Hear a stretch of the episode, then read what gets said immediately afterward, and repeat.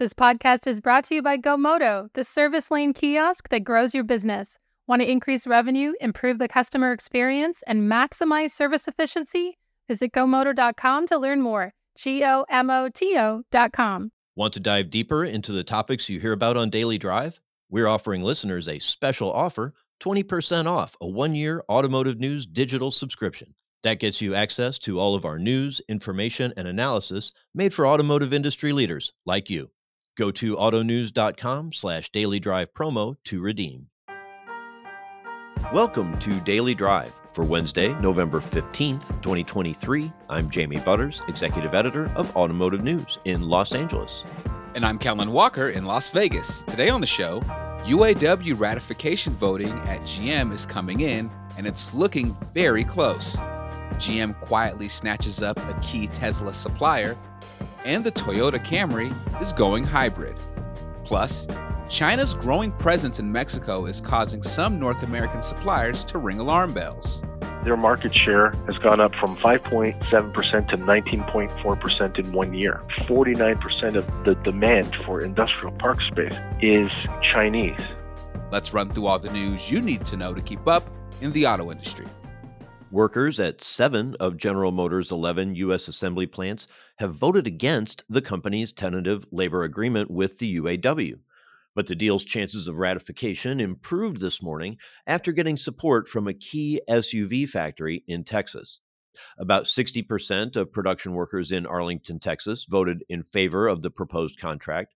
That result followed rejections in Missouri, Indiana, Tennessee, Kentucky, and three plants in Michigan. A vote count published by the union this morning showed the tentative agreement on track to narrowly win approval 52% to 48%. Nearly 64% of skilled trades workers were in support of the tentative agreement, while it was losing by 19 votes among production workers. That's out of nearly 19,000 tallied. But that count doesn't yet include the results from Arlington Assembly. It also doesn't account for Lansing Delta Township Assembly in Michigan and Fort Wayne Assembly in Indiana, both of which turned down the deal.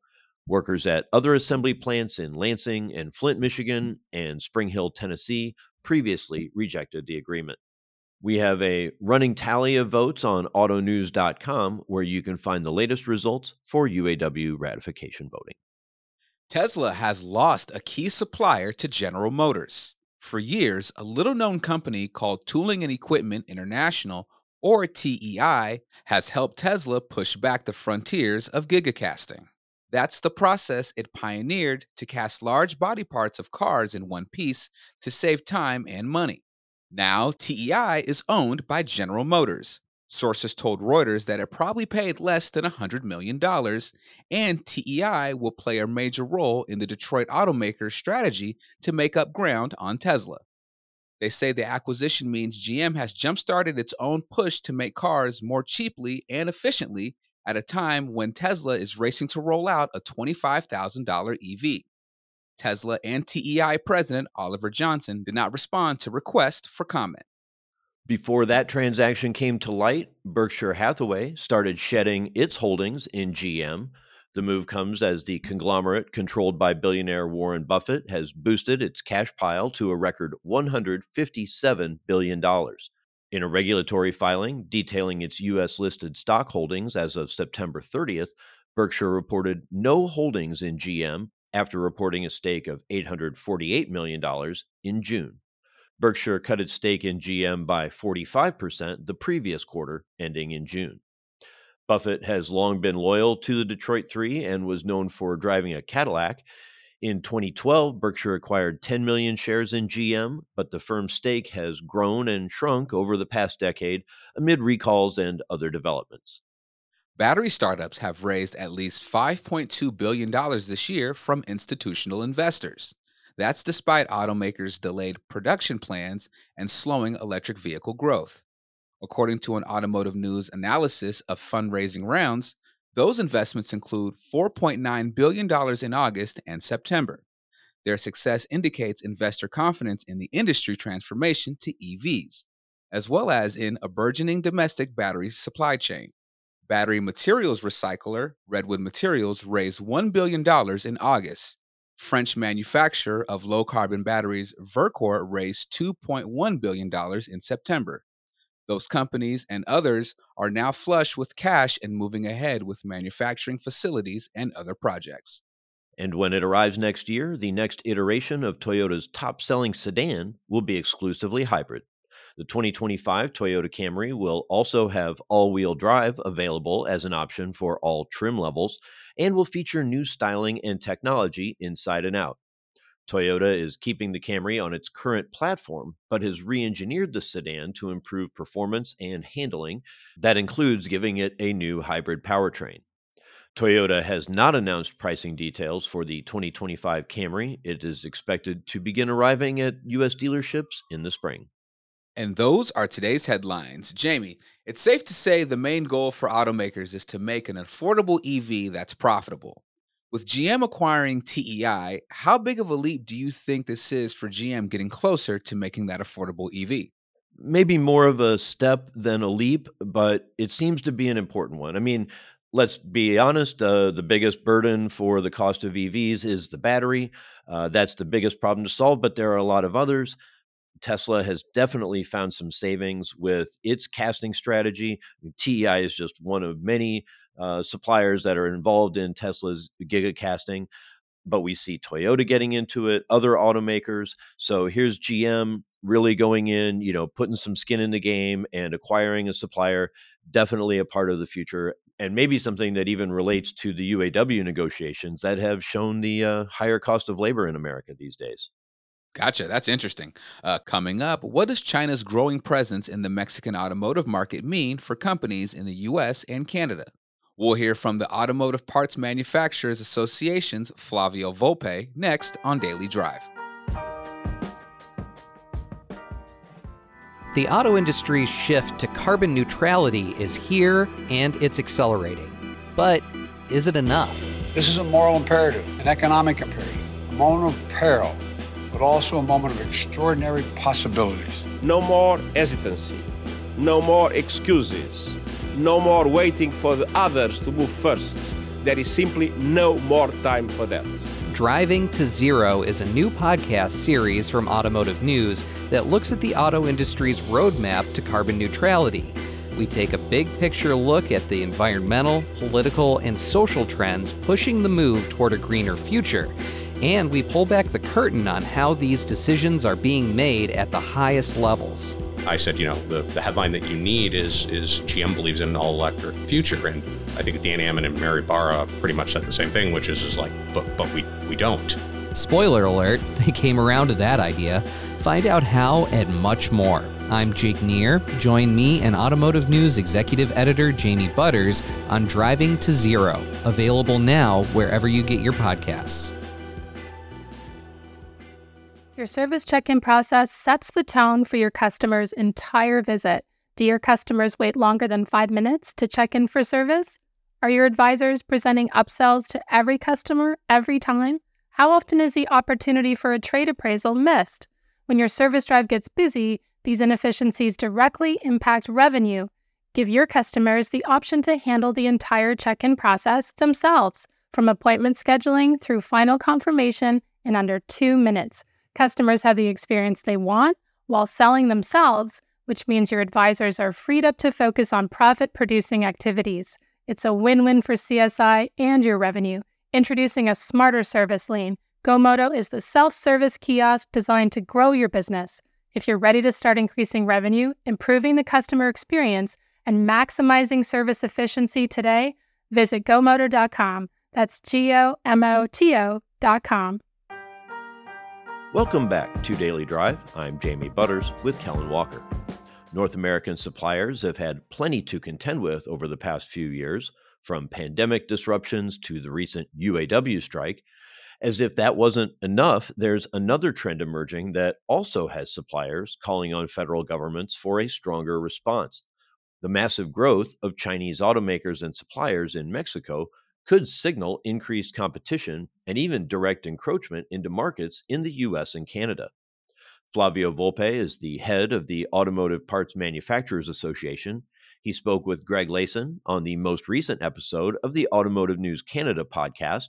Here's a piece of their conversation.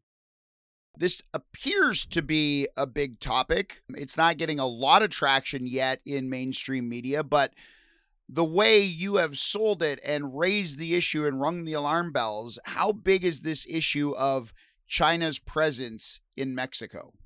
Well, I think it's a really good early warning story, and but for those of us who are close to it, it's not that early. Of uh, how the Chinese uh, 10-year strategy uh, on uh, EVs and uh, export of advanced uh, vehicles around the world is playing out in North America. They are really pushing product from major brands, you know, state-controlled, state-financed companies into North America, starting with Mexico. Uh, there has been a very big uptick uh, percentage-wise in Canada and in the U.S., but you know those are mainly uh, Chinese-assembled American cars. What they're doing in Mexico is twofold. One is let's try very quickly to acquire market share, mostly with internal combustion engine vehicles. Then, you know, BYD launched a new uh, EV platform called the Dolphin in Mexico, low entry point uh, of price. And at the same time, have an aggressive foreign direct investment strategy for the supply sector into Mexico. You know, places like Nuevo Leon are filling up with uh, Chinese state owned suppliers state financed suppliers in there to compete for uh, the market share that's owned by market driven players from Canada, US, Europe, uh, Korea, Japan. Are those Chinese suppliers supplying North American automakers and European automakers assembling vehicles in Mexico right now? Or do those Chinese suppliers plan on supplying those parts to European and North American automakers? They are supplying all of those market driven automakers in China for manufacturing for the domestic market. They are starting to get uh, business in uh, Mexico for uh, some of those foreign OEMs, and some of them are investing heavily. You know, two suppliers that uh, I flagged earlier this week that landed uh, with about a billion dollars of U.S. foreign direct investment in Nuevo Leon to serve uh, Tesla at the behest of uh, Tesla. So you know, also uh, some automakers, you know, encouraging their Chinese suppliers to come and, uh, in some cases, displace current suppliers, but in other cases, like Tesla, saying, "Well, look, part of our competitive advantage here is to get stuff as cheaply as we can." And uh, you know, if you guys want to come here and help make it work for us out of uh, our announced plan in Monterrey, then uh, we'll award you the business. It might be good for Tesla. It's not good for North America. And that's what I was going to ask. How does this affect North American suppliers, and in particular Canadian suppliers? We know that we have a presence in Mexico. How does China's arrival affect Canadian suppliers there? Well, look, Canadian suppliers are trying to run going concerns. You know, you want to stay solvent, you want to win new business. You've got to uh, be profitable or show a path to profitability uh, from a new customer in a schedule that uh, looks good to your uh, shareholders, uh, to your lenders, uh, to your partners. So there is in a competition for a program price isn't necessarily the competitive advantage for any of those market driven players, uh, although they will, you know, of course, you know, everybody gets bare knuckled when it comes down to winning. But Canadian suppliers have to pay for money in opportunity cost or in the cost of uh, borrowing. Uh, the Chinese uh, have the advantage of being financed by a centrally planned economy. Now, the, the, the money's cheaper, the return expectation is cheaper. They don't have the same relationship with return on investment. Uh, they may flirt with it, but they're married to uh, acquiring market share, and, and so that allows you uh, to turn around and say, hmm, whatever the price is of that market-driven player, I'm going to go, you know, one percent, three percent lower. It's like playing the prices right here, and they can consistently do it because they're also all part of China's central plan for export of Chinese auto around the world. You know, they, they launched a 10-year plan in 2015 and you know we're seeing this roll out the way that they intended it and if you're a canadian supplier and you lose that business from a well-armed well-funded a high quality competitor who isn't a market driven player, they continue to encroach both in that region and and upwards into uh, North America, for you know, into the U.S. and maybe Canada, then what are the options? Where's your growth market as a Canadian supplier? First of all, it's continental. You know, we don't ship parts profitably at volume across oceans. And then number two, this is rolling. This is happening in Western Europe as well, Eastern Europe. This is happening across Asia. You could go to the southern hemisphere here, but of course the investments in Colombia and Brazil and Argentina uh, look the same. And so at some point you have to decide that you have to you're going to defend the goal. You you can't outscore them, but you might as well keep the puck out every once in a while. You went to Washington recently to raise this issue. Who did you speak with? What did you say and what was the response? So first thing is, is that we tried to reach as many people as we can in a in a in a broad spectrum of agencies and departments that touch on automotive, energy, uh, commerce, state, treasury. Uh, spoke uh, to congressional staff, key congressional staff, on uh, committees that are usually the ones that are the the the canaries for trade irregularities we reached out to the White House, we reached out to USTR, and what we said was, you know, we've been seeing this trend for a couple of years, and, and seeing a trend and raising the alarm is one thing. You know, we've been doing that probably since the summer. We did that in Ottawa, but the stats are out now.